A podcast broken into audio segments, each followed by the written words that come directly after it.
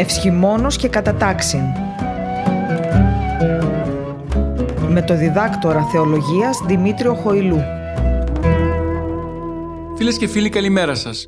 Είστε συντονισμένοι στο διαδικτυακό ραδιόφωνο πεμπτουσία FM και ακούτε την θεολογική εκπομπή Ευσχημόνος και Κατατάξιν, που παρουσιάζεται κάθε Δευτέρα 11 με 12 το πρωί. Στην επιμέλεια και παρουσίαση της εκπομπής είναι ο θεολόγος καθηγητής Δημήτριος Χοηλούς, ενώ στη ρύθμιση του ήχου είναι ο Κωνσταντίνος Τελιαδόρος. Στην προηγούμενη μας εκπομπή ασχοληθήκαμε με την ιστορική εξέλιξη της Ορθόδοξης Χριστιανικής Νοοδομίας. Εξετάσαμε τις αρχαιοελληνικές και ιουδαϊκές αντιλήψεις γύρω από τον ναό και είδαμε την πορεία που ακολούθησε η χριστιανική νοοδομία από τα πρώτα χριστιανικά χρόνια μέχρι και τον 20ο αιώνα. Στην σημερινή μας εκπομπή θα ασχοληθούμε με τη θεολογία της Εκκλησίας μας γύρω από τον ναό. Θα δούμε την εσωτερική διάταξη ενός Ορθόδοξου χριστιανικού ναού, καθώς και τους συμβολισμούς οι οποίοι υπάρχουν μέσα σε αυτόν. Ξεκινώντας λοιπόν την παρουσίαση της Ορθόδοξης θεολογίας γύρω από τον Ιερό Ναό, θα πρέπει να τονιστεί πως η Χριστιανική Εκκλησία ήδη από τα πρώτα βήματά της απέφυγε έντονα να ιδρύσει ναούς, κυρίως στο πλαίσιο της αντιγραφής των εθνικών και ιουδαϊκών ναών. Ο λόγος που οδήγησε σε αυτή την πρακτική την Εκκλησία ήταν γιατί δεν επιθυμούσε να υπάρξει σύγκριση μεταξύ της νέας χριστιανικής θρησκείας και της πρακτικής των ειδωλολατρών ή των Ιουδαίων. Φυσικά, οι ειδωλολάτρες εθνικοί των πρώτων χριστιανικών αιώνων θεωρούσαν αδιανόητη την ύπαρξη οποιασδήποτε θρησκείας χωρίς την χρήση ή και λειτουργία ναού. Αυτός ήταν και ο λόγος που στην αρχή οι χριστιανοί θεωρούνταν ως άθεοι, ακριβώς γιατί δεν υπήρχε οργανωμένος λειτουργικός τόπος. Στο κατά Ιωάννη Ευαγγέλιο όμως, κεφάλαιο 4, στίχος 24, εκεί που περιγράφεται ο διάλογος του Χριστού με τη Σαμαρίτιδα, διευκρινίζεται εξ αρχής η σαφή αντίθεση μεταξύ των απόψεων των εθνικών και των Ιουδαίων σε σχέση με τη ζωή των χριστιανών. Στην παραπάνω ευαγγελική περικοπή, ο Χριστός ξεκαθαρίζει πως η λατρεία των χριστιανών είναι πλέον πνευματική, αφού ο Θεός είναι πνεύμα, και άρα λοιπόν δεν υπάρχει ανάγκη ύπαρξης συγκεκριμένου τόπου λατρείας.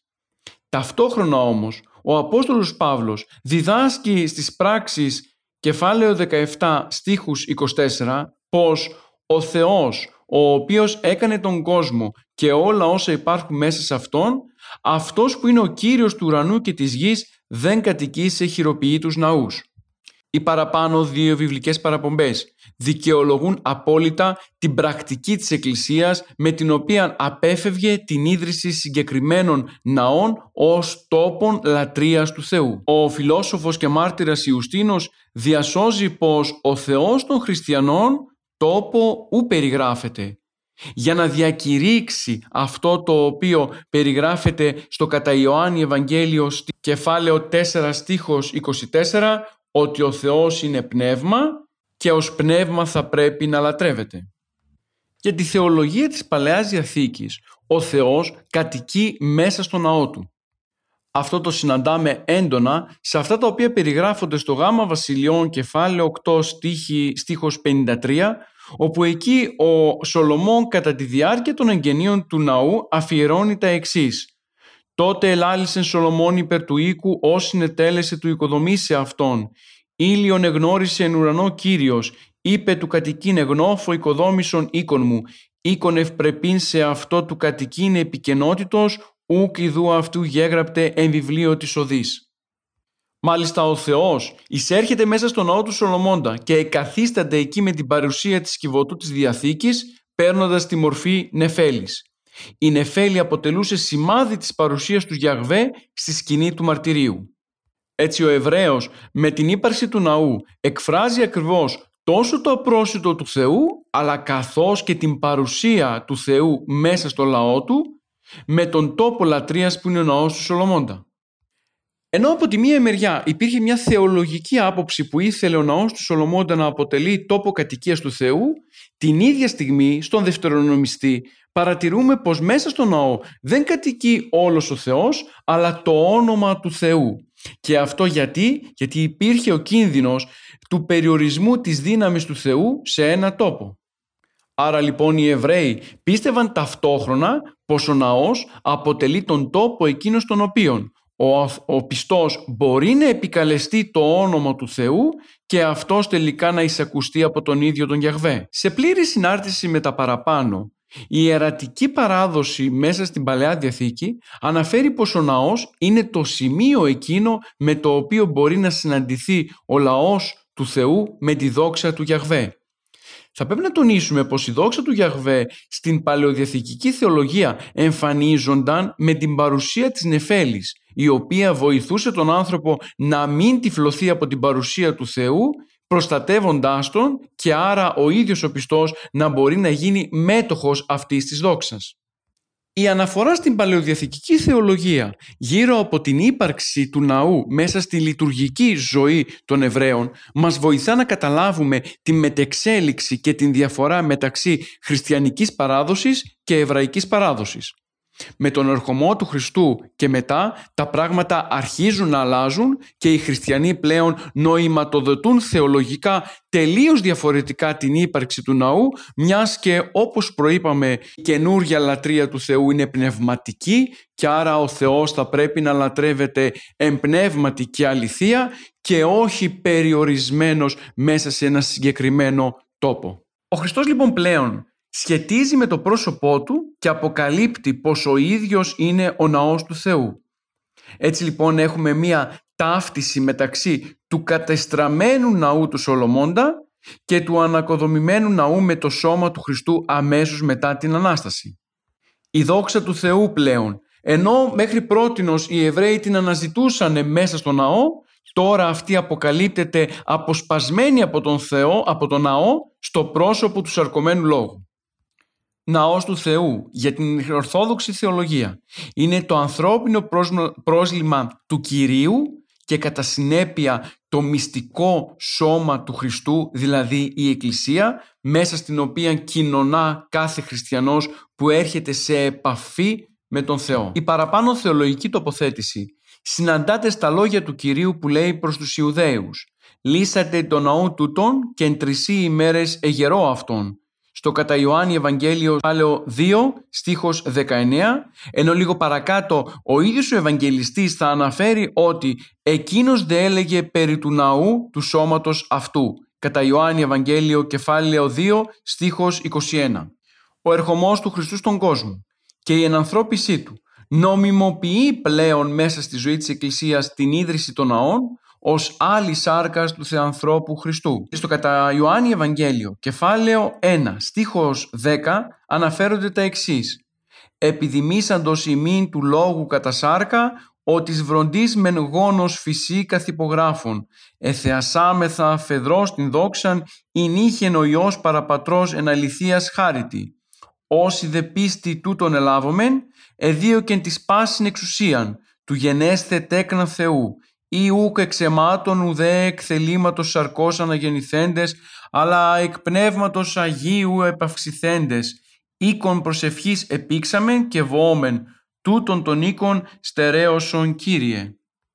Το Ιερό των Ιεροσολύμων αντικαθίσταται πλέον από το ίδιο το σώμα του Κυρίου, το οποίο είναι η Εκκλησία του. Πράγμα το οποίο οδηγεί τον Απόστολο Παύλο να βεβαιώσει πως κατοικεί μες στο σώμα, δηλαδή την Εκκλησία, παν το πλήρωμα της θεότητος. Θα μπορούσαμε να πούμε πως ο άνθρωπος δεν έχει πια την ανάγκη παρουσίας ενός ναού για να συναντηθεί με τον Θεό. Και αυτό γιατί η ενανθρώπιση οδήγησε ώστε στην ορατή ανθρώπινη φύση του Χριστού ο άνθρωπος να συναντάται με τον Θεό έχοντας ως τόπο συνάντησης το ίδιο το σώμα του Κυρίου. Το χαρακτηρισμό της σάρκας του Κυρίου ως ναού τον συναντάμε σε πολλούς πατέρες της Εκκλησίας. Ιδιαίτερη αναφορά γίνεται από τον Ευστάθιο Αντιοχίας, ο οποίος αναφέρει το σώμα του Χριστού ως ναό χρήμα περικαλές αφιερωμένων και ασύλληπτων. Για τη ζωή της Εκκλησίας, η μη ύπαρξη ναού ως συγκεκριμένου τόπου λατρείας του Κυρίου εδράζεται πάνω στην υπόσχεση που έδωσε ο Χριστός λίγο πριν την Ανάληψη, σύμφωνα με την οποία θα είναι πάντοτε παρόν όπου θα υπάρχουν έστω και 2-3 άνθρωποι στηνιγμένοι στο όνομά Του. Με αυτόν τον τρόπο, η Εκκλησία καθίσταται πλέον πνευματικός οίκος και ναός του Θεού, ο οποίος οικοδομείται με ζωντανούς λίθους, δηλαδή τους πιστούς, ως ναού εμψύχου και ζωντανού. Δηλαδή κάθε φορά που οι πιστοί συναθρίζονται στο όνομα του Χριστού για την τέλεση της Θείας Ευχαριστίας οπουδήποτε, ο τόπος εκείνος που βρίσκεται η Εκκλησία ως σώμα πιστών γίνεται αμέσως πνευματικός ναός, του οποίου οι πιστοί αποτελούν τους ζωντανούς λίθους με τους οποίους οικοδομείται ο ναός του Θεού. Συνεπώς, αφού το ανεστημένο σώμα του σαρκωμένου Χριστού είναι ο κατεξοχήν ναός του Θεού, άρα και οι χριστιανοί ως μέλη αυτού του σώματος αποτελούν ταυτόχρονα και τον πνευματικό ναό μέσα στον οποίο συναντάται η παρουσία και η σχέση του ανθρώπου με τον Θεό. Χαρακτηριστικό όλων των παραπάνων που αποδίδουν ένα πνευματικό περιεχόμενο στον Ορθόδοξο Χριστιανικό Ναό είναι όσα αναφέρει ο Απόστολος Παύλος στην προς Εβραίους επιστολή κεφάλαιο 3 στίχος 6 που λέει «Χριστός δε ως Υιός επί των οίκων αυτού, ου οίκος εσμέν ημείς, εάν την παρησίαν και το καύχημα της ελπίδος μέχρι τέλους βεβαίαν κατάσχομεν». Με αυτόν τον τρόπο δηλώνεται ότι όλοι οι πιστοί, όλοι όσοι έχουν βαπτιστεί, είναι ο οίκος του Θεού. Η αντίληψη που θέλει οι πιστοί, τα πιστά μέλη της Εκκλησίας, να αποτελούν εκείνους τους ζωντανούς λίθους οι οποίοι οικοδομούν το οικοδόμημα του Ορθόδοξου Ναού, την συναντάμε στον Ωριγένη, ο οποίος Ωριγένης διασώζει την πραγματικότητα αυτή και χαρακτηρίζει την Εκκλησία πνευματικών οίκων και ναού Θεού ως σώμα πιστών.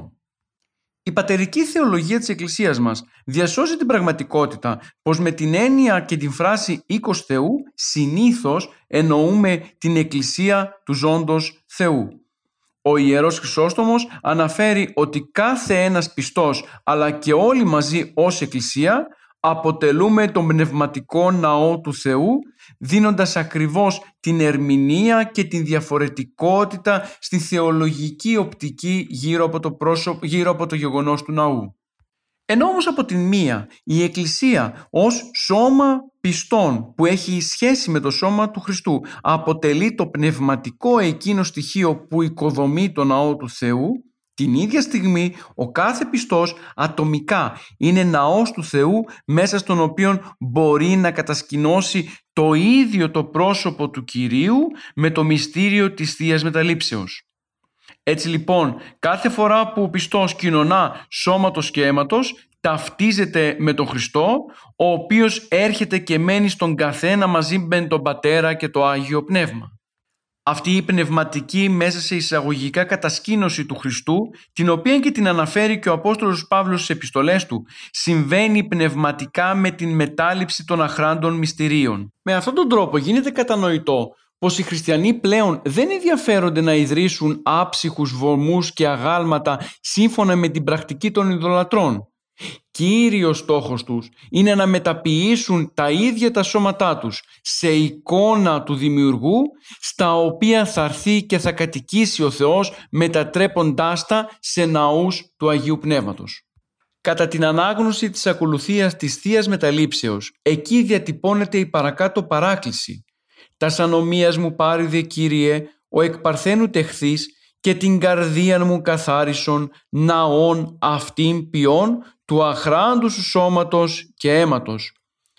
Ο ποιητής της ακολουθίας Θείας Μεταλήψεως κατανοεί ακριβώς ότι μπορεί η καρδιά να μεταβληθεί σε πνευματικό ναό του σώματος και του αίματος του Χριστού, άρα σε παρουσία του Θεού μέσα στον κόσμο. Για την θεολογία της Εκκλησίας μας λοιπόν, όπως αυτή εκφράζεται μέσα από το κείμενο των πατέρων, γίνεται κατανοητό πως πλέον δεν μιλάμε για έναν συγκεκριμένο ναό στον οποίο και ο άνθρωπος συναντάται με το πρόσωπο του Θεού και μπορεί να τον λατρεύει. Αλλά όλοι μας μέσα από την πνευματική καθαρότητα και την προετοιμασία μπορούμε να γίνουμε ναοί του Θεού έχοντας κοινωνήσει του σώματος και του αίματος του Κυρίου. Ταυτόχρονα φυσικά, ενώ ως ναός του Αγίου Πνεύματος παρουσιάζεται ο καθένας από εμάς ξεχωριστά ως μέλη της Εκκλησίας, από τα μέσα του 5ου αιώνα και μετά η Θεοτόκος εμφανίζεται ως τον καθαρότατο ναό του Θεού. Είναι η πρώτη και η μόνη από όλους τους ανθρώπους που χωρίς να είναι βαπτισμένη μέσω της αγιότητας τους βίους της και της πίστης της στον Θεό, κατόρθωσε όχι μόνο να αποβεί η ίδια ναός του Θεού, αλλά και το τέμενος όπου επετεύχθη πραγματικά η συνάντηση Θεού και ανθρώπου. Θα μπορούσαμε να πούμε πως το πρόσωπος της Παναγίας συνοψίζει το σύνολο της Ορθόδοξης θεολογίας γύρω από την παρουσία του ναού μέσα στην ιστορία της Εκκλησίας, δεδομένου του γεγονότος ότι με τον ναό που αναφέρεται στην Ορθόδοξη παράδοση έχουμε τον τόπο της ένωσης του Θεού και των ανθρώπων, όπως συνέβη και στην μήτρα της Θεοτόκου, σε αντίθεση με τον ναό της Ιερουσαλήμ, όπου εκεί είχαμε μόνο την παρουσία του Θεού.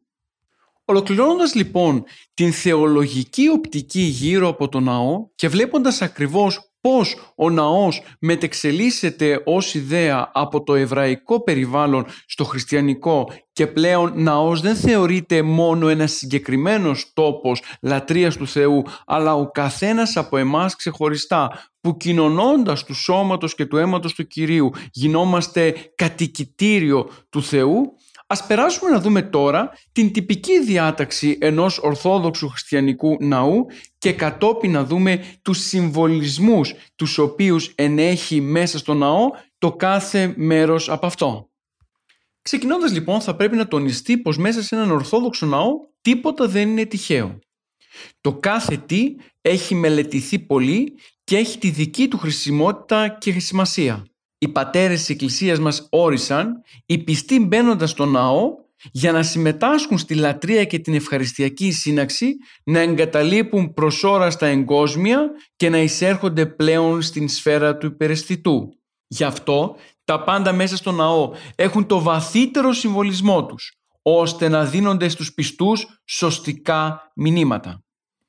Ο ναός λοιπόν εσωτερικά διαιρείται σε τρία μέρη, το καθένα εκ των οποίων έχει το θεολογικό και πνευματικό του νόημα, αλλά ταυτόχρονα και υπηρετεί και συγκεκριμένες λειτουργικές ανάγκες των πιστών.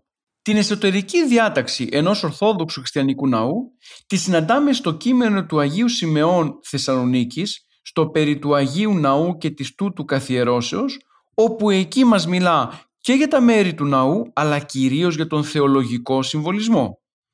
Όσα θα αναφερθούν παρακάτω είναι παρμένα μέσα από το κείμενο του Αγίου Σημεών Θεσσαλονίκης, ο οποίος δίνει με έναν καλλιτεχνικό, με έναν περίτεχνο τρόπο την σημασία του καθενός από αυτά μέρη και την θεολογική λειτουργία μέσα στο χώρο της Ορθόδοξης Ναοδομίας. Έτσι λοιπόν έχουμε τον πρόναο Ινάρθηκα, τον κυρίως ναό και το Ιερό Βήμα. Ο πρόναος Ινάρθικας βρίσκεται στο δυτικό μέρος του ναού και αξιοποιείται για τις προβαπτισματικές πράξεις και την κατήχηση των νεοφωτίστων. Παλιότερα, σε αυτό το σημείο στέκονταν οι κατηχούμενοι και η εν μετανία κατετηθία λειτουργία, οι οποίοι και αποχωρούσαν μετά τα αναγνώσματα. Σε μεταγενεστέρους ναούς, το μέρος αυτό χωρίστηκε στον Εσονάρθικα Ηλιτή, που προορίζεται για τη λιτανία και άλλες ακολουθίες του νυχθημέρου, και στον Εξονάρθηκα, στον οποίον σήμερα βρίσκεται το παγκάρι του ναού και τα κεριά. Ο κυρίως ναός ονομάζεται και καθολικών και σε αυτόν τελείται η Θεία Λειτουργία και άλλες ιερές ακολουθίες. Στο κέντρο του κυρίως ναού παλαιότερα υπήρχε ο άμβωνας, όπου από εκεί ο διάκονος έδινε τα παραγγέλματα στον λαό και διάβαζε το Ευαγγέλιο. Στις μέρες μας διασώζεται ο άμβωνας στο κέντρο του ναού στη Μητρόπολη Καλαμπάκας. Μετά την οικονομαχία ο άμβωνας μετατέθηκε αριστερά, υψώθηκε το τέμπλο και στα δεξιά τοποθετήθηκε δεσποτικό, στο οποίο στέκεται ο αρχιερέας όταν κατά τις ιερές ακολουθίες χωροστατεί. Στο χώρο του καθολικού υπάρχουν δεξιά και αριστερά οι χοροί των ψαλτών και ο ναός είναι εξοπλισμένος με τα στασίδια, τα αναλόγια για τους ιεροψάλτες, καθώς και άλλα αντικείμενα φωτισμού. Στο κυρίως ναό υπάρχει και ο σολέας, ο οποίος αποτελεί μέρος του κυρίου ναού και εκεί τελούνται διάφορα μυστήρια. Βρίσκεται μπροστά από το ιερό βήμα, σε λίγο υψηλότερο επίπεδο από τον υπόλοιπο ναό και με 2 ή 3 σκαλοπάτια χαμηλότερα από το ιερό. Ο Ιεσολέας στα βυζαντινά χρόνια ονομαζόταν βήμα των αναγνωστών. Στην ανατολική τώρα πλευρά του ιερού ναού βρίσκεται το ιερό βήμα ή πρεσβυτέριων ή ιερατείων. Το ιερό βήμα βρίσκεται στο υψηλότερο επίπεδο από τον υπόλοιπο ναό κατ' επίδραση των Ρωμαϊκών βασιλικών. Ο χώρος αυτός θεωρείται λοιπόν ιερός, γιατί σε αυτόν τελείται το μυστήριο της Θείας Ευχαριστίας και επιπλέον εδώ επιτρέπεται η είσοδος μόνο των κληρικών, ενώ στα βυζαντινά χρόνια είχε και δικαίωμα να εισέλθει και ο αυτοκράτορας. Το ιερό βήμα χωρίζεται από τον κυρίως ναό με το τέμπλο. Στις παλαιοχριστιανικές βασιλικές το τέμπλο αποτελούνταν από μικρούς κιονίσκους που ενώνονταν με μαρμάρινα και θωράκια. Το ιερό βήμα συνδέεται με τον κυρίως ναό μέσω 3 θυρών. Η μία είναι η κεντρική πύλη που ονομάζεται ωραία πύλη, από την οποία εισέρχονται στο ιερό μόνο ιερείς, και οι 2 πλαϊνές πύλες από τις οποίες εξέρχεται και εισέρχεται ο διάκονος της εκκλησίας. Πίσω ακριβώς από την Αγία Τράπεζα βρίσκεται το σύνθρονο με τον θρόνο του επιχώριου επισκόπου στο κέντρο. Εκεί οι λειτουργοί με προεστότα τον τοπικό επίσκοπο κάθονται κατά τον καιρό του Τρισαγίου μέχρι και τα αναγνώσματα της Θείας Λειτουργίας. Η τάξη του τυπικού αυτήν δεν τηρείται σήμερα πάντοτε. Αριστερά και δεξιά της Αγίας Τραπέζης μετά την οικονομαχία διαμορφώθηκαν τα λεγόμενα παστοφόρια, 2 δηλαδή ξεχωριστοί χώροι, στους οποίους στα αριστερά βρίσκεται η πρόθεση που τελείται η προσκομιδή και στα δεξιά της Αγίας Τραπέζης βρίσκεται το σκευοφυλάκιο, όπου εκεί φυλάσσονται τα ιερά σκεύη για την τέλεση της Θείας Ευχαριστίας, καθώς και τα ιερά άμφια που ενδύονται ιερείς για την τέλεση των μυστηρίων. Μιλώντας λοιπόν για την αρχιτεκτονική διάταξη ενός ορθόδοξου χριστιανικού λαού και κάνοντας αναφορά στα μέρη από τα οποία αποτελείται ο χριστιανικός ναός, είναι πολύ σημαντικό να εντοπίσουμε και την επιρροή που άσκησε το αρχαίο ελληνικό θέατρο πάνω στη διαμόρφωση του χριστιανικού ναού. Εύκολα μπορούμε να εντοπίσουμε πολλά κοινά αρχιτεκτονικά μέρη μεταξύ των 2 αυτοκτισμάτων, δηλαδή ενός αρχαίου ελληνικού θεάτρου και ενός χριστιανικού ναού. Αυτό οφείλεται στην ανάγκη των χριστιανών για συμμετοχή στο μυστήριο του Θείου Δράματος, της θυσίας δηλαδή του Χριστού, που τελείται κάθε φορά κατά τη διάρκεια της Θείας Λειτουργίας. Μάλιστα, πιο έντονα το στοιχείο της θεατρικότητας παρατηρείται κατά τη διάρκεια των ακολουθιών της Μεγάλης Εβδομάδος. Έτσι λοιπόν παρατηρείται ότι οι περίκεντροι ναοί, όπως ο ναός της Ρωτόντας στη Θεσσαλονίκη, θυμίζουν σε μεγάλο βαθμό το αρχαίο ελληνικό θέατρο, του οποίου φαίνεται να είναι άμεση συνέχεια. Πιο συγκεκριμένες ομοιότητες στα μέρη του αρχαίου ελληνικού θεάτρου και του χριστιανικού ναού είναι οι ακόλουθες. Η σκηνή του αρχαίου θεάτρου αντιστοιχεί με το ιερό βήμα. Το προσκήνιο, που ήταν μια στοά με κύονες μπροστά από τη σκηνή, ανάμεσα στα διαστήματα των οποίων βρίσκονταν ζωγραφικοί πίνακες και θυρώματα που απέδιδαν 3 πύλες από όπου έβγαιναν οι υποκριτές, αντιστοιχεί με το τέμπλο και τις 3 πύλες του. Οι πάροδοι αντιστοιχούν με τους διαδρόμους δεξιά και αριστερά που σκεπάζονται με το γυναικονίτη.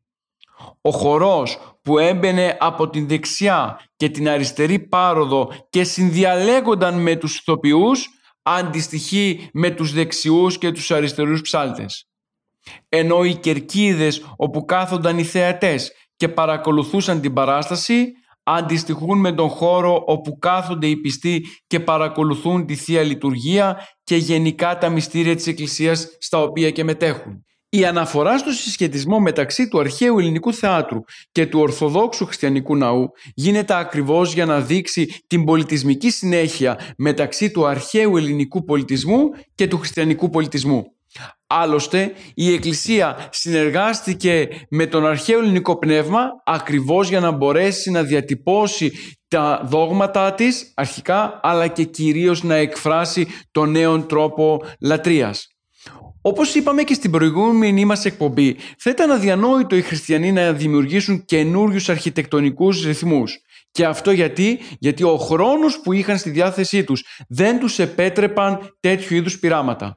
Εξαιτίας αυτού χρησιμοποίησαν τα ήδη υπάρχοντα δομικά στοιχεία της εποχής τους, αντιγράφοντας ακριβώς δεδομένα τόσο από την αρχαιοελληνική όσο και από την εβραϊκή παράδοση, κάτι το οποίο φυσικά δεν δημιουργούσε πρόβλημα στον τύπο της λατρείας και στη θεολογία της Εκκλησίας.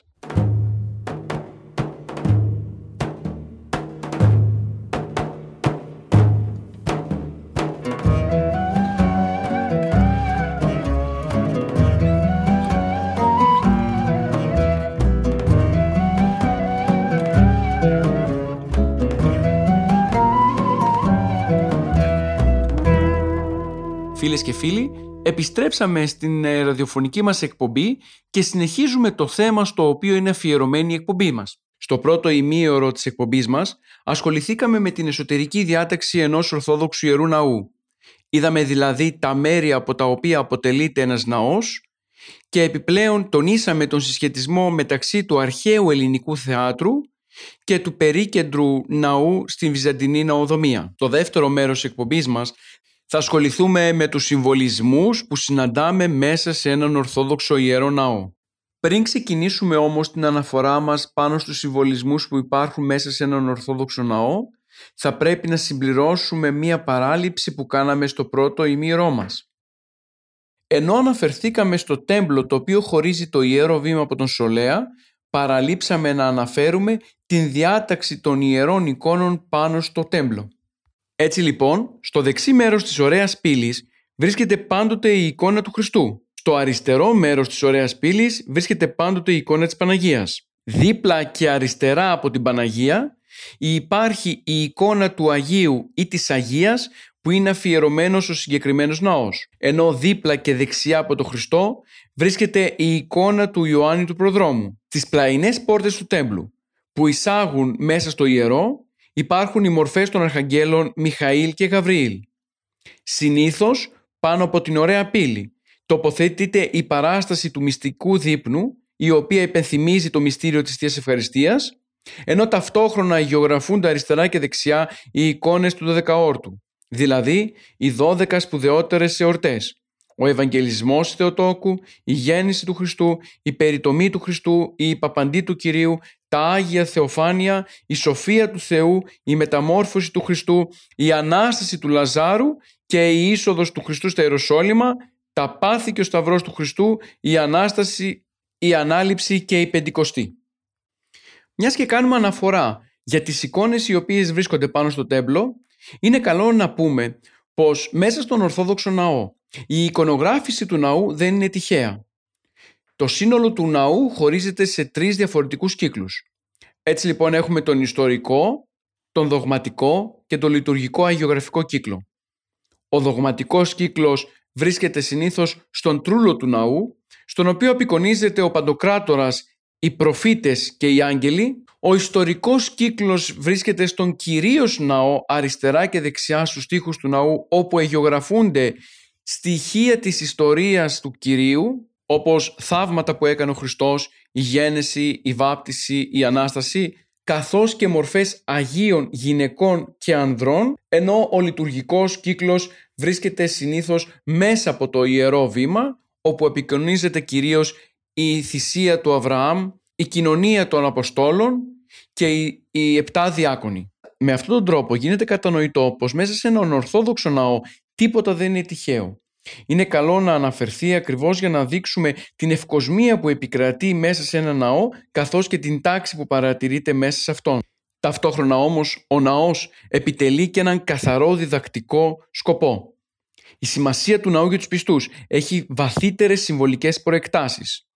Σύμφωνα με την θεολογία των μεγάλων πατέρων της Εκκλησίας μας, όλες οι ενδοκοσμικές πραγματικότητες, εκτός από την αισθητή τους διάσταση, έχουν και υπεραισθητή και μυστική διάσταση. Ο Ορθόδοξος Ναός δεν θα μπορούσε να αποτελέσει εξαίρεση. Η τεράστια σημασία που έχει για τη ζωή της Εκκλησίας έδωσε την αφορμή για σημαντικούς συμβολισμούς χρήσιμους για την αναγωγή του πιστού σε υψηλές υπεραισθητές εμπειρίες. Στο ναό ο πιστός κάνει τη μεγάλη υπέρβαση του χρόνου και του χώρου.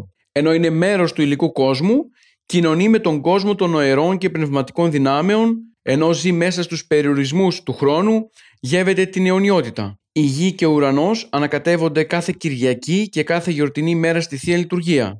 Ένας Ρουμάνος ποιητής και συγγραφέας, ο Γεώργιου, αναφέρει πως το να πας την Κυριακή στη λειτουργία σημαίνει πραγματικά να βγεις από το σπίτι σου και να πας στον ουρανό. Ο Ορθόδοξος Ναός είναι μια μικρογραφία του σύμπαντος κόσμου. Αποτελεί ένα ορατό σημείο σύμβολο εκείνου που δεν μπορούν να δουν τα ανθρώπινα μάτια.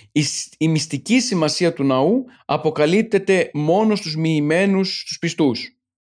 Κάνοντας αναφορά στους συμβολισμούς που υπάρχουν πίσω από έναν ορθόδοξο χριστιανικό ναό, είναι ανάγκη να σταθούμε πάνω στο έργο του Αγίου Μαξίμου του Ομολογητού Μυσταγωγία, στο οποίο και αναπτύσσεται η ιδέα της αρχής, της ενότητας και της αναλογίας μεταξύ της Εκκλησίας και του σύμπαντος. Σύμφωνα με τον Άγιο Μάξιμο τον Ομολογητή, τα μέρη ενός ναού θεωρούνται ως εκφράσεις μυστικών ιδεών. Ο νοητός κόσμος, ο ουρανός δηλαδή, αλλά και ο αισθητός βρίσκουν τη συμβολική τους έκφραση στο από χέρια ανθρώπων φτιαγμένο ιερό ναό. Ο ναός είναι τύπος και εικόνα Θεού. Είναι τύπος όλου του κόσμου, και του αισθητού και του νοητού, ενώ αποτελεί εικόνα του ανθρώπινου σύμπαντος με το ιερό βήμα για την ψυχή και τον κυρίως ναό για το σώμα. Άρα ο κόσμος είναι ο άνθρωπος και ο άνθρωπος σύμβολο του κόσμου. Γίνεται απολύτως κατανοητό λοιπόν πως η ορθόδοξη ναοδομία στην ουσία της είναι άκρος συμβολική. Η τάση προς μικροσυμβολική ερμηνεία του χριστιανικού ναού εμφανίστηκε πολύ νωρίς μες στη ζωή της Εκκλησίας. Άλλωστε, τα μυστήρια είναι σύμβολα τα οποία με την εξωτερική τους μορφή ερμηνεύουν το ουσιώδες και πραγματικό, και πρέπει και ο πιστός στο ναό να μπορεί να ψηλαφεί την πίσω όψη και την κρυμμένη πραγματικότητα. Ο ναός δεν είναι ένα κοινό κτίσμα, αλλά είναι κτίσμα μικροσυμβολικό. Όλες οι μορφές στο ναό αποβαίνουν σύμβολα και σημεία, τα οποία θέλουν να δείξουν κάτι διαφορετικό από αυτό το οποίο βλέπουν τα σωματικά μάτια.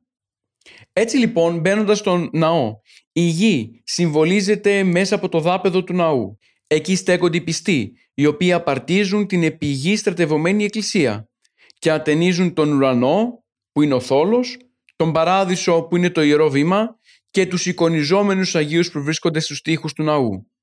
Εκεί ενώνονται με το άλλο μέρος της εκκλησίας, τη θριαβεύουσα. Ζητούν από αυτήν συμπαράσταση και δύναμη για να μπορέσουν να αντιμετωπίσουν τις δυσκολίες της ζωής και να ολοκληρώσουν με επιτυχία τον δρόμο του επίγειου βίου. Μέσα από τα ιερά μυστήρια προγεύονται τα μέλλοντα ουράνια αγαθά. Ο τρούλος του ναού συμβολίζει τον ουρανό και γι' αυτό εικονίζεται σε αυτόν ο Παντοκράτορ Χριστός ως ο μόνος κυρίαρχος των πάντων σε τεράστιο πλάνο, εκφράζοντας έτσι πληρότητα και παρουσία σε ολόκληρο τον κόσμο. Άλλωστε, σύμφωνα με το κατά Ιωάννη Ευαγγέλιο, τα πάντα δι' αυτού εγένετο και χωρίς αυτό εγένετο ουδέ εν ο γέγονεν. Ο κύκλος και ο τρούλος αποτελούν σύμβολα του ουρανού. Διαβάζουμε στον Ισαΐα «Ως τίσας κάμαρον των ουρανών και διατίνας ως σκηνήν». Ο ουρανός είναι η σκηνή του ποιημένους του κόσμου και όπως οι σκηνές των ομάδων έχει σχήμα ημισφαιρικό. Αυτό φυσικά δικαιολογεί και το γεγονός ότι πάνω στον θόλο βρίσκονται και απεικονίζονται αναπαραστάσεις του ίδιου του ουρανού με τη μορφή του κύκλου. Ο τρούλος τονίζει, συμβολίζει και θα λέγαμε πως αισθητοποιεί με τον καλύτερο δυνατό τρόπο την σχέση του πιστού με τον ουρανό και καθιστά έτσι τον ναό τον ίδιο σαν έναν κατεξοχή μυστηριακό χώρο. Θα μπορούσαμε να πούμε πως τα άστρα του ουρανού συμβολίζονται με τα καντήλια και τους πολυελαίους του ναού. Την εικόνα του ουρανού που συμβολίζει ο Τρούλος τη συμπληρώνει η παρουσία των αγγέλων, των προφητών, των αποστόλων και των Αγίων. Εξετάζοντας ακριβώς τον Τρούλο, θα πρέπει να δούμε και την αψίδα και την κόχη του ιερού. Η κόχη είναι μισός τρούλος και γι' αυτό του αποδίδεται ουράνια σημασία. Η αψίδα ετυμολογικά σημαίνει τον τόπο που εμφανίζεται το φως. Για τους χριστιανούς συμβόλιζε πάντοτε το σημείο του ουρανίου θόλου που θα ανατείλει ο ήλιος της δικαιοσύνης. Για τους πατέρες, το ιερό και η κόγχη είχαν συνειδητά καθιερωθεί ως σύμβολα του ουρανού. Την ίδια ακριβώς λειτουργική σημασία και συμβολική έχει και το κυβόριο, το οποίο συνδέθηκε στενά με το σύμβολο του Τρούλου, γιατί ακριβώς παρουσιάζει ως σύμβολο το ουράνιο μεγαλείο. Ενώ ο ομφαλός, δηλαδή το μέσο του ναού, δίνει την αίσθηση πως ο ναός αποτελεί ομοίωμα του σύμπαντος και κέντρο του κόσμου. Θα πρέπει να τονίσουμε πως ο ομφάλιος είναι συνήθως ένας λίθος πορφυρίτη που βρισκόταν ακριβώς μπροστά από την κύρια είσοδο του βήματος. Προχωρώντας παρακάτω, το Άγιο Βήμα συμβολίζει τον Παράδεισο, την Άνω Ιερουσαλήμ, μέσα στον οποίο τελείται ακατάπαυστα η ουράνια Θεία Λειτουργία με λειτουργούς τους αγγέλους. Η Αγία Τράπεζα συμβολίζει τον θρόνο του εσφαγμένου αρνίου που αναφέρεται στο Αποκάλυψης, κεφάλαιο 22 στίχος 3. Η Θεία Λειτουργία που συνεχώς τελείται στο ναό είναι μια εικόνα της εν ουρανώ τελουμένης αγγελικής λειτουργίας. Έτσι ο χριστιανικός ναός θεωρείται το σύμβολο και το αντίτυπο του νοητού ουράνιου χώρου, στον οποίο μπροστά στον θρόνο του Θεού τελείται η Θεία Λειτουργία από τους αγγέλους. Οι ιερείς συμβολίζουν τους Αγίους Αγγέλους, τα λειτουργικά δηλαδή πνεύματα του Θεού, γι' αυτό θα πρέπει να είναι άμεμπτοι και άγιοι όπως εκείνοι. Τα ιερά τους άμφια έχουν και αυτά το συμβολισμό τους, ενώ η λαμπρότητα και η καθαρότητά τους συμβολίζουν την ιερατική χάρη που είναι ενδεδειμένη.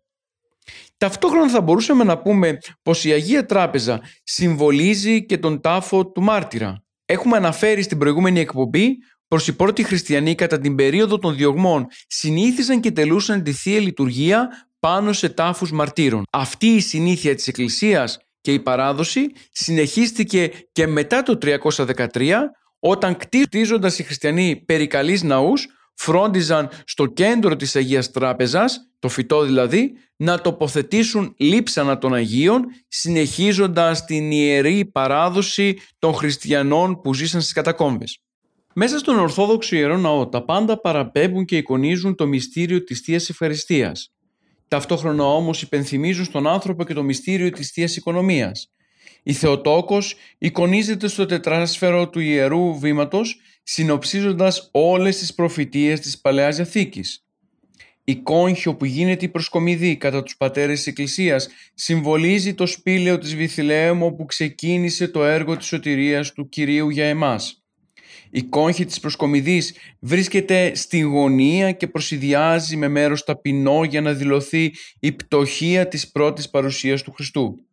Εκτός αυτού όμως, η κόγχη της προσκομιδής συμβολίζει και τον 30ετή βίο του Χριστού, ο οποίος διέρευσε μυστικός.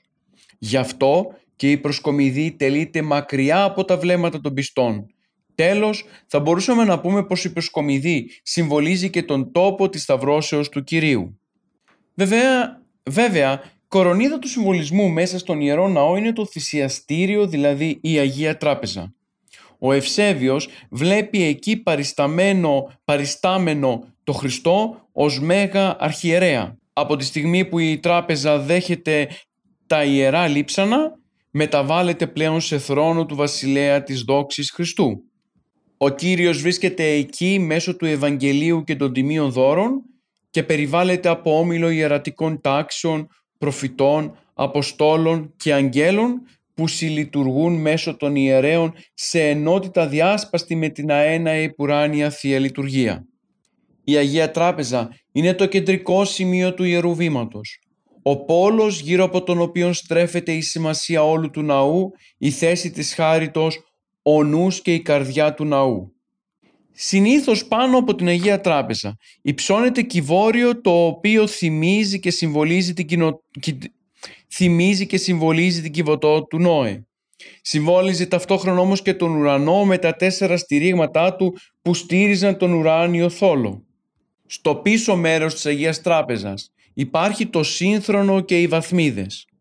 Το σύνθρονο παριστά την επουράνια καθέδρα του Κυρίου.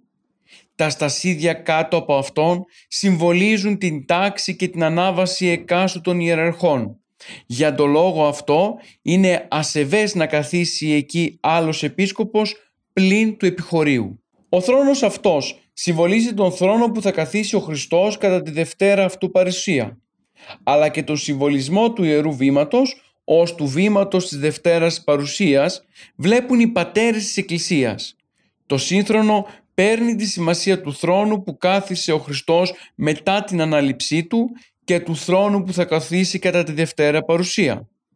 Ο επίσκοπος που κάθεται στο σύνθρονο είναι εις τύπον Χριστού, ενώ οι διάκονοι και οι ιερείς παριστάνουν τους αγγέλους και τους αποστόλους που υπηρετούν κατά την ουράνια Θεία Λειτουργία. Ο άμβωνας, ο οποίος όπως έχουμε πει μέχρι την περίοδο της οικονομαχίας ήταν στο κέντρο του ναού, ενώ τώρα βρίσκεται στα αριστερά του, συμβολίζει τον τάφο του Χριστού και ο διάκονος τον άγγελο της Αναστάσεως. Φέρει συνήθως παραστάσεις των ιερών Ευαγγελιστών και υπάρχει ανάγλυφο περιστέρι πάνω στο οποίο τοποθετείται το Ιερό Ευαγγέλιο και συμβολίζει το Άγιο Πνεύμα. Από τον κυλισθέντα αυτόν λίθο, δηλαδή τον άμβονα, οι διάκονοι και οι ιερείς διαβάζουν και κηρύττουν το Ιερό Ευαγγέλιο, δηλαδή την Ανάσταση του Χριστού, το Λόγο του Θεού. Η ανάγνωση του Ευαγγελίου πάνω από τον άμβονα και το κήρυγμα από αυτόν είναι σύμφωνα με την Αποστολική Παράδοση, όπως αυτή μας διασώζεται μέσα από το κείμενο των Αποστολικών Διαταγών. Εκεί διαβάζουμε «Μέσος δε ο αναγνώστης εφυψηλού τεινός εστός, αναγινοσκέτο το Μωυσέως και Ιησού του Ναβί, τα των Κρητών και Βασιλειών, τα των παραλυπωμένων και τα της Επανόδου, προς τούτης τα του Ιώβ και του Σολομώντας και τα των εκέδεκα προφητών». Ανάμεσα στο Ιερό Βήμα και τον κυρίως ναό, μετέχμιο αποτελεί ο σολέας και το εικονοστάσι. Ο σολέας συμβολίζει κατά τον Σοφρόν Ιεροσολύμων τον ποταμό του πυρός που διαχωρίζει τους δικαίους από τους αμαρτωλούς. Κατά τον Απόστολο Παύλο είναι το πυρ το οποίο κατά την κρίση θα δοκιμάσει το έργο του καθενός από εμάς ξεχωριστά. Στο σολέα λαμβάνει χώρα η κοινωνία των πιστών και σύμφωνα με την ευχή της Θείας Μεταλήψεως «Ιδού βαδίζω προς θείαν κοινωνία πλαστουργέ, μη φλέξ με τη μετουσία, πύργαρτη χάνει τους αναξίους φλέγων», αποτελεί πυρ φλέγων τους αναξίως κοινωνούντας. Στο μπροστινό μέρος του σολέα βρίσκονται τα μεγάλα μανουάλια, τα οποία μαζί με τα κανδύλια του τέμπλου, εκτός από το φως που εκπέμπουν, συμβολίζουν το νοητό φως του Χριστού, το οποίο φαίνει πάση. Στα δυτικά του ναού, απέναντι ακριβώς από την Αγία Τράπεζα, είναι πάντοτε ο νάρθηκας, ο οποίος αντιστοιχεί με την αντίστοιχη αυλή της σκηνής του μαρτυρίου του ναού του Σολομώντα. Ο νάρθηκας ήταν η μήτρα της Εκκλησίας, στην οποία διαμορφώνονταν οι κατηχούμενοι και άνοιγαν τα μάτια τους στην εχριστό ζωή. Παράλληλα ήταν το σοφρονιστήριο των εμπεινή αμαρτωλών, απεκομμένο προσωρινά από το σώμα των προσευχομένων πιστών. Για τον λόγο αυτό σημειώνει ο Συμεών Θεσσαλονίκης ότι ο νάρθηκας αποτελεί σύμβολο της γης, γιατί σε αυτήν διαβιούν όχι κατά Θεόν οι εξόριστοι του παραδείσου. Είναι ταυτόχρονα όμως και ο τόπος εισόδου και υποδοχής των αιρετικών και σχισματικών και ο τόπος που γίνονταν οι εξορκισμοί των βαπτιζομένων. Και ως χώρος υποδοχής ελάβανε σε αυτόν χώρα η λειτουργική προπαρασκευή πριν γίνει η ομαδική είσοδος στο ναό και ξεκινούσε η Θεία Λειτουργία. Ενώ οι κύονες και οι πεσοί που βαστάζουν την οροφή του ναού συμβολίζουν κυρίως τους βυζαντινούς χρόνους, τους Αποστόλους, τους Προφήτες, τους Αγίους, τους Μάρτυρες, τους Οσίους. Ιδιαίτερο συμβολισμό αλλά και ταυτόχρονα σημασία έχει και ο γυναικονίτης μέσα στο χώρο του ναού. Ο γυναικονίτης απαντάται σε πρωταρχική μορφή στην κατακόμβη του Αγίου Καλίστου στη Ρώμη, όπου έχουμε δύο θαλάμους αντιμέτωπους ο ένας με τον άλλον. Εκεί οι άνδρες και οι γυναίκες παρακολουθούσαν τη Θεία Λειτουργία χωρισμένη. Όπως μας ενημερώνει ο ιστορικός Σωκράτης, η Αγία Ελένη συμπροσεύχετο μετά των γυναικών, ως και συνεύχεσθεν το ναό των γυναικών τάγματι. Ενώ ο Κύριλλος Ιεροσολύμων παραλληλίζει την εκκλησία με την Κιβωτό του Νόε, στην οποία ήταν όλα σχηματισμένα και έφτακτα εν αυτή. Με τον ίδιο τρόπο πρέπει να συμβαίνει και στον Ιερό Ναό. «Ήκε και έκλειστε η εκκλησία και πάντες ημίν ένδων, αλλά διεστάλθω τα πράγματα, άνδρες με τα ανδρών και γυναίκες με τα γυναικών, μη γίνεται η υπόθεση της σωτηρίας, πρόφαση απολίας», θα μας πει ο Άγιος Κύριλλος Ιεροσολύμων. Ταυτόχρονα με τη συμβολική μέσα σε έναν Ορθόδοξο ναό, θα πρέπει να τονίσουμε πως οι χριστιανοί έδωσαν και συνεχίζουν να δίνουν ιδιαίτερη σημασία στη διακόσμηση του εσωτερικού χώρου των εκκλησιών τους, αφού μέσα σε αυτόν γίνεται η σύναξη των πιστών, η λατρεία του Θεού και η τέλεση της Θείας Ευχαριστίας. Ειδικά η Ανατολική Ορθόδοξη Εκκλησία συνεχίζει την αρχαιοελληνική παράδοση του κάλους και της αρμονίας, μόνο που προσθέτει σε αυτήν λειτουργικό χαρακτήρα. Αξιοποιεί δηλαδή την αρχαιοελληνική κλασική τέχνη όχι μόνο για να έχει ψηλά αισθητικά αποτελέσματα, αλλά για να εξυπηρετήσει και τις λειτουργικές της ανάγκες. Αρχικά, η γλυπτική αποτέλεσε την αρχαιοελληνική εκείνη τέχνη που αξιοποιήθηκε από τους χριστιανούς για να μπορέσουν να διακοσμήσουν τον εσωτερικό χώρο των ιερών ναών. Στην Ανατολική Εκκλησία βέβαια δεν χρησιμοποιούν τη γλυπτική για τη δημιουργία γαλμάτων, αλλά την αξιοποιούν στα κοιονόκρενα που διακοσμούν τους κύονες στο ναό σε θωράκια, αγίες τράπεζες, βαπτιστήρια, κρύπτες, σύνθρονα. Σημαντικό ρόλο στους χριστιανικούς ναούς παίζει η ξυλογλυπτική, με πιο χαρακτηριστικά τα περίτεχνα ξυλόγλυτα τέμπλα, τα προσκυνητάρια, τα παγκάρια, τα πλαίσια των εικόνων, τα στασίδια των εκκλησιών. Από την άλλη μεριά λοιπόν, η βυζαντινή ζωγραφική γνώρισε μεγάλη ανάπτυξη μετά τα χρόνια της εικονομαχίας και έφτασε στο απόγειό της τον 14ο αιώνα. Η βυζαντινή ζωγραφική είναι συνέχεια της αρχαιοελληνικής, γεγονός που αποδεικνύεται από τις προσωπογραφίες της Αρσινόης της Αιγύπτου, οι οποίες είναι ο σύνδεσμος μεταξύ της αρχαιοελληνικής και της βυζαντινής ζωγραφικής. Η ζωγραφική είναι ο κατεξοχήν τρόπος διακόσμησης των Ορθοδόξων ναών. Κύριο χαρακτηριστικό της είναι η αφαίρεση, προκειμένου να αποδοθεί το ιδανικό. Έτσι, ο χριστιανικός ναός είναι σύμβολο και σημείο όλων εκείνων που οι ανθρώπινοι οφθαλμοί δεν μπορούν να δουν. Η μυστική σημασία του αποκαλύπτεται τελικά μόνο στους μοιημένους. Με τη χρήση των συμβόλων επιδιώκεται η συνάντηση Θεού και ανθρώπου. Στην Ανατολική Ορθόδοξη παράδοση, η οποία προτιμά την παραστατικότητα και όχι την ορθολογιστική κατανόηση των θείων μυστηρίων, το σύμβολο είναι άμεση παραπομπή προς την ουράνια τάξη. Θα πρέπει να τονίσουμε πως εκτός από τους βασικούς συμβολισμούς που αναφέραμε παραπάνω, υπάρχουν και πολλοί άλλοι στα διάφορα συγγράμματα των πατέρων της Εκκλησίας. Γεγονός είναι ότι ο συμβολισμός προσέλαβε τεράστιες διαστάσεις. Δεν επικρατεί μόνο στην παλαιοχριστιανική εποχή, αλλά και στη Βυζαντινή και συνεχίζεται μέχρι και σήμερα. Σύμφωνα λοιπόν με την ανέκαθεν επικρατούσα συμβολική διάσταση, ο χριστιανικός ναός, αν και αποτελείται από διάφορα υλικά, εν τούτης έχει μία υπερκόσμια χάρη. Από τους πλούσιους αυτούς συμβολισμούς των διαφόρων μερών του χριστιανικού ναού μπορεί να κατανοήσει κανείς την έντονη θρησκευτική ζωή των περασμένων γενεών. Είναι λοιπόν φανερή η θρησκευτική ζωή, η ναοκεντρική γενικά ατμόσφαιρα στην οποία ζούσαν οι Βυζαντινοί προγονείς μας. Μέσα στον Ορθόδοξο ναό βιώνεται το πιο χαρμόσυνο γεγονός της ανθρώπινης ιστορίας, η νίκη της ζωής κατά του θανάτου δια της τριαμβευτικής Αναστάσεως του Κυρίου.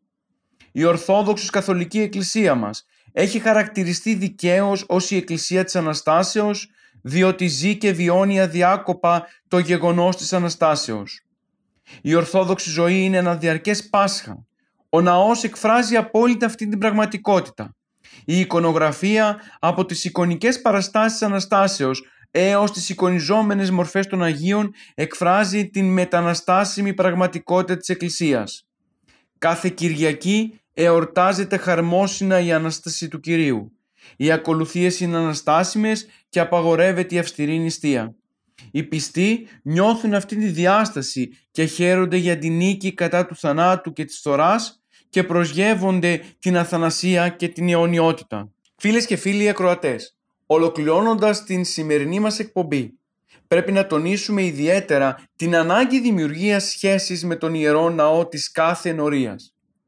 Ο άνθρωπος, ο πιστός χριστιανός, καλείται κατά τη διάρκεια της ζωής του να διατηρήσει σχέση αγάπης με τον Ιερό Ναό, μέσα στον οποίο ζει και κινείται, με στόχο και σκοπό την επαφή και τη σχέση με τον Θεό. Ολοκληρώνουμε λοιπόν την σημερινή μας εκπομπή και ανανεώνουμε το ραδιοφωνικό μας ραντεβού για την επόμενη Δευτέρα 11 με 12 το πρωί. Φίλες και φίλοι, χαίρετε!